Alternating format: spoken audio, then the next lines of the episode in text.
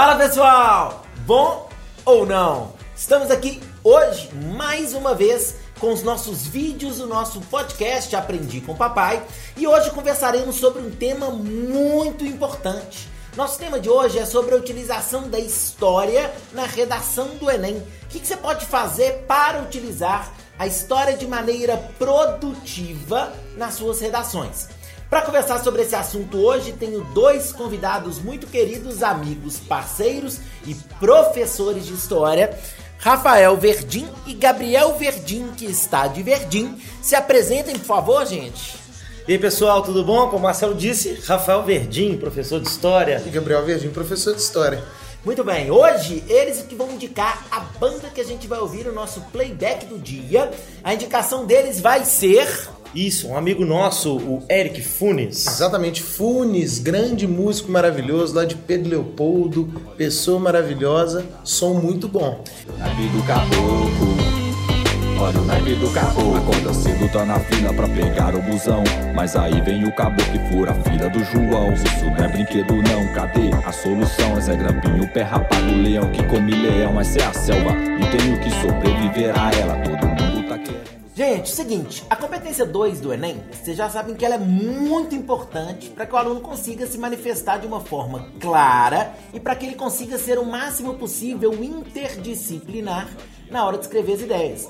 Nós já conversamos aqui sobre a questão do uso da competência 2, direcionado um pouco para a disciplina de física.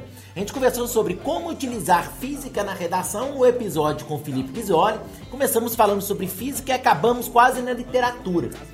Hoje eu quero conversar com vocês um pouco sobre como utilizar a história na redação do Enem.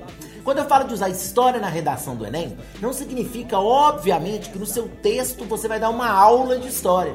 Significa que você vai pegar os conteúdos que você tem, os assuntos que você já domina na história, e você vai mobilizar de uma maneira produtiva na sua redação. Muitas vezes você vai pegar uma frase de um determinado autor, colocar essa frase para fechar a ideia do seu argumento. Você pode usar uma frase ou uma ideia da história na sua introdução, por alusão histórica. Você pode usar uma parte da história até mesmo na sua proposta de intervenção, na sua conclusão e no fechamento do texto. Hoje os meninos estão aqui basicamente para a gente poder discutir um pouco sobre esses aspectos e sobre a importância da história na redação do Enem. Gente, e aí? O que, que a gente pode fazer no que diz respeito à questão da história na redação do Enem? O que, que vocês acham que pode ser válido? Não? Quais são as, os temas atuais que hoje a gente poderia ter boas referências na história para a gente conseguir fazer esse cruzamento de maneira produtiva? O que, que vocês acham? Bom, é, como você falou, Marcelo, a alusão histórica ela é sempre algo muito importante. Você apresenta para o seu corretor um repertório né? Geralmente todo tema tem história, né, Rafael? Porque tudo Sim. tem história. Então você começar com uma alusão histórica é algo muito interessante. E claro que a história nas suas interseções também com as outras ciências humanas, a sociologia, a geografia, também é algo muito importante pensar nisso. A redação geralmente ela traz algum problema e você tem que dar uma intervenção para ela, né? Sim. né? Você tem que propor uma intervenção. Então, como é um problema geralmente social, óbvio que existe um contexto histórico ou local, né, do próprio Brasil ou internacional. Então, por isso que é sempre importante e é até questão fundamental para se fazer a prova, fazer essa alusão histórica, porque você dá uma compreensão de todo o processo que gera esse problema que está sendo discutido na atualidade. É, eu queria fazer uma brincadeira com vocês. Vamos lá. Não é brincadeira, brincadeira, não, porque é coisa séria. Qual que é a ideia? Eu quero pensar em alguns temas que podem ser bons para esse ano.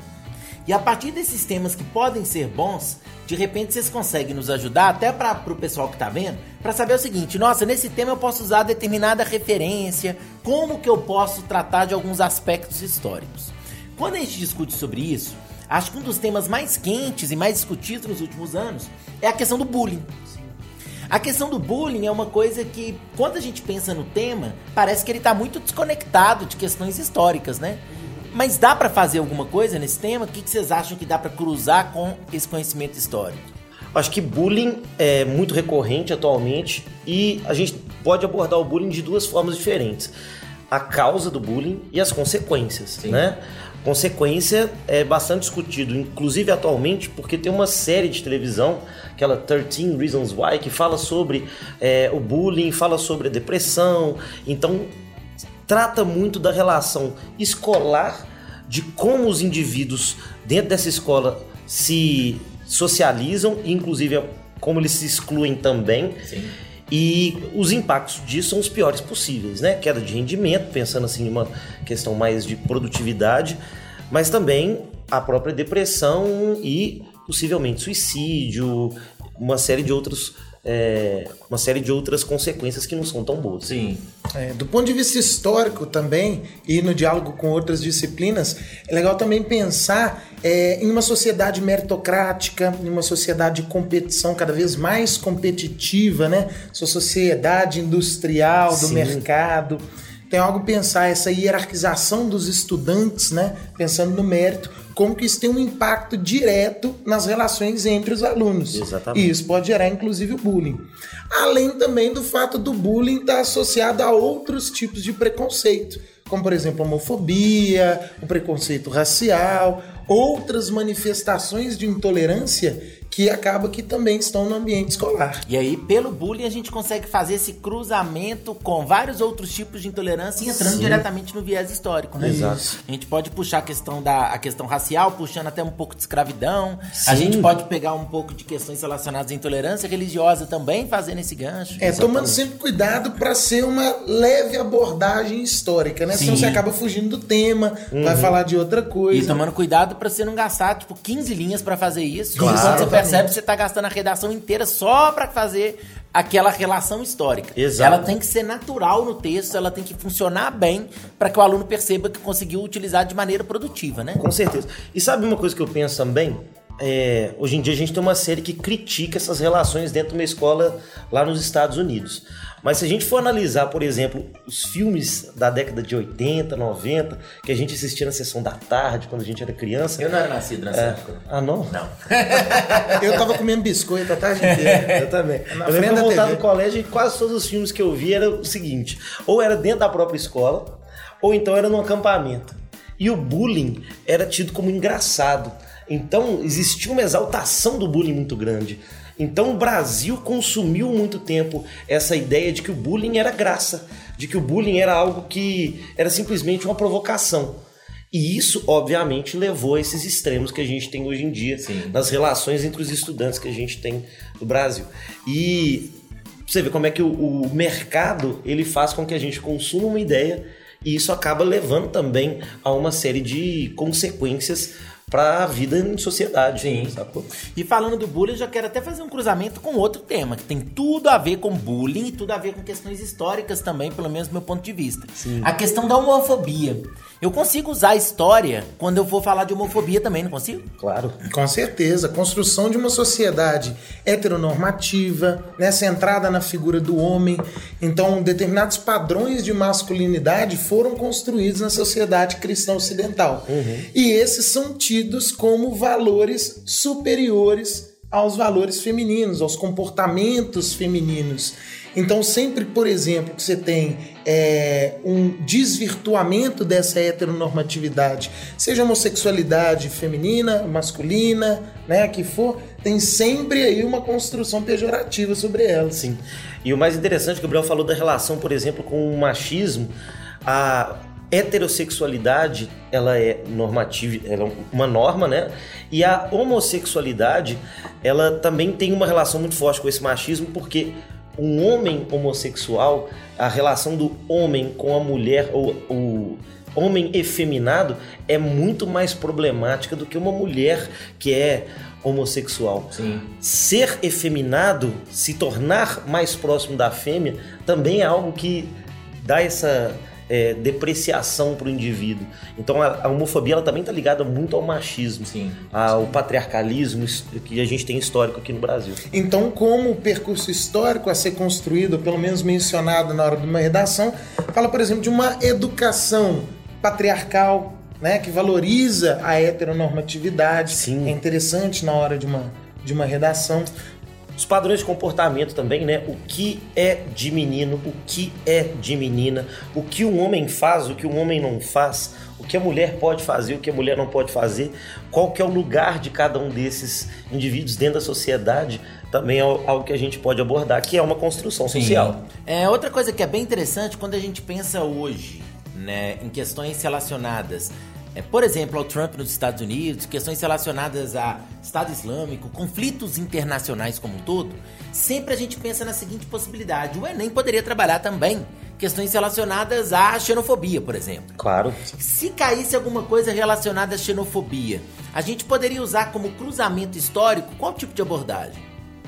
Eu acho que uma boa referência histórica que a gente tem para poder é, falar em uma redação é a partir da formação das nacionalidades, especialmente na Europa, porque é um tema que é muito estudado, né?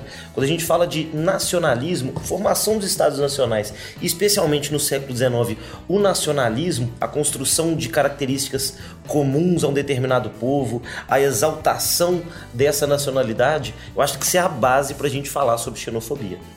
É uma das coisas legais de se pensar também, se tratando de Brasil, é levantar alguns autores que trabalharam a miscigenação brasileira. Claro. A gente tem como exemplo aí o é, Sérgio Buarque de Holanda, o Gilberto Freire, mais tarde Florestan Fernandes, Sim. esses indivíduos que vão tentar pensar aí as diferentes culturas brasileiras e a integração entre elas.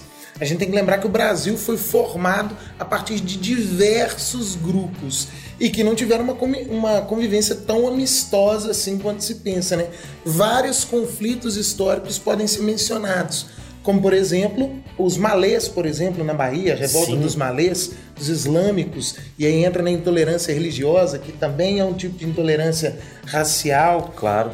É, e recentemente a gente tem também, por exemplo, casos de xenofobia no Brasil, no momento de crescimento econômico que o Brasil teve na década de 2000, principalmente ali no governo Lula, a gente teve um fluxo migratório muito grande de latino-americanos é. para o Brasil, haitianos, bolivianos.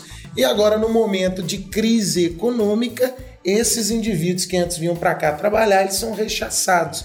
A gente tem inúmeros casos aí na internet, por exemplo, de estrangeiros que foram perseguidos nas ruas. Inclusive assassinatos, né? Inclusive né? assassinatos, Sim. exatamente. É, do ponto de vista mais geral, a gente tem uma outra crise gerada no Oriente Médio por uma série de conflitos, né? Sejam eles é, regionais ou internacionais, exemplo hoje da Síria, e uma forte migração desses grupos que fogem ou da miséria ou da guerra para a Europa. Então a gente tem, assim como no Brasil, na Europa, uma um crescimento muito grande dessa migração e também, consequentemente, um crescimento muito grande dessa xenofobia. Coisa que leva, por exemplo, ao Brexit, né? que é a saída do Reino Unido do bloco da União Europeia como forma de minimizar ou até interromper essas migrações desses imigrantes, desses refugiados para dentro da Inglaterra e do Reino Unido. É. é uma coisa que também me chama muita atenção como tema, e eu acho que é um dos temas que os alunos têm mais medo na hora de fazer o Enem, é a discussão a respeito da cultura indígena, aspectos indígenas como um todo. A situação do índio no Brasil contemporâneo. Claro que se a gente for discutir sobre a, a, a, relação, a situação do índio no Brasil contemporâneo, a gente consegue buscar várias referências históricas que podem ser interessantes para o texto, né? O que, que, vocês pensariam como essas referências? O que, que vocês recomendariam para um aluno que fala assim, nossa, eu quero usar história e o meu tema é índio? O que, que esse cara pode falar, por exemplo?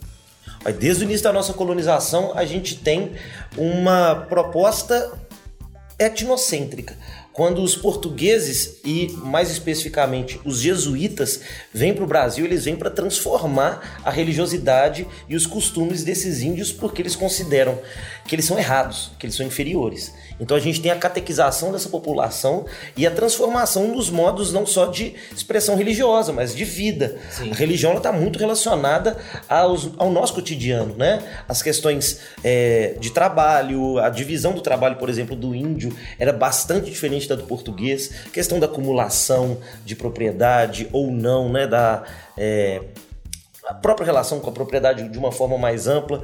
Então Desde o princípio, os índios eles sofrem com essa com esse etnocentrismo europeu. Então a cultura deles é colocada como inferior e por isso passível de ser subjugada. É uma outra questão importante para falar dos indígenas, fugindo um pouquinho da colônia e trazendo para a república, uhum. é falar também, ou pelo menos mencionar, sobre o conflito de terras, né? Os índios eles são cada vez mais exprimidos nos seus territórios. E aí o processo de grilagem de terra, a dificuldade desses indígenas de desempenharem alguma atividade econômica na terra que historicamente eles ocuparam, é uma coisa que talvez fuja um pouco do comum e traga aquela surpresa para o corretor, né? Sim. E demonstra um repertório aí, não só da situação do índio lá no período colonial, mas num período mais recente. A gente pode lembrar também, por exemplo, do Império, né? Quando o índio é colocado como símbolo da nacionalidade brasileira, está muito relacionado ao romantismo, mas é uma visão romantizada do índio, em que o índio ele é europeu. Né? A, gente tem um clássico que é o Iracema, Sim. onde o índio morre para dar a vida a um branco. Aí a morte dos índios é justificada, né? Sim. O índio morre para que a, a população branca possa prosperar. Isso é muito simbólico também, eu acho que é uma e referência um muito legal. que você conseguiria pegar tanto história quanto literatura para mobilizar na redação para um tema que, em tese, não teria uma relação tão clara com esses assuntos, ficaria excelente, né? Sim. Quais são redes sociais, é, telefone, endereço? Como conversar com vocês depois? Bom, pode, dar uma passada lá em casa também, vai tomar um café. um café. Ó, a gente tá é, no Facebook, Salinha dos Verdim. Sim, exatamente. Perfis individuais, Rafael Verdim, Gabriel Verdim. A gente também tem os Instagrams, né, da Salinha, arroba Salinha dos Verdim. Exatamente, arroba Gabriel Verdim arroba e arroba Rafael Verdim 1. Um. Por que um? Eu esqueci a senha do. Ainda bem que não é cinco, né? É, exatamente. não, foi só. Vocês mandam nudes? Não. Okay. Não, depende pra quem, assim. É, a gente também tá no YouTube, né? A Sim. gente gravou uma sériezinha de vídeos ali em que a gente tratava games, filmes relacionados à história. Quadrinhos também. Né? Quadrinhos, né? legal. Exatamente. É, as relações históricas presentes nesses filmes, nessas séries, quadrinhos. E como que eu acho lá no YouTube? Você vai lá, youtube.com barra Salinha dos Verdim. Salinha dos Verdim. Verdim com N de com nariz. Com N de nariz, exatamente. Não é verdinho. É verdinho. É verdinho. É. E aí são sobrenome, tá, gente? Não é, é um apelido, não. É apelido, não. não. Apesar do Gabriel estar de verde Hoje eu tô de e verde. os nossos copos estarem verdes também. Maravilhosos. Beleza? Gente, muito obrigado então. Valeu demais, só posso agradecer. A gente vai encontrar mais várias vezes aqui nesse contexto, tenho certeza. Só chamar. Mas já agradeço de antemão por toda a participação de vocês. E é isso aí. Valeu, Maravilha. gente. É Obrigado, Tchau, tchau.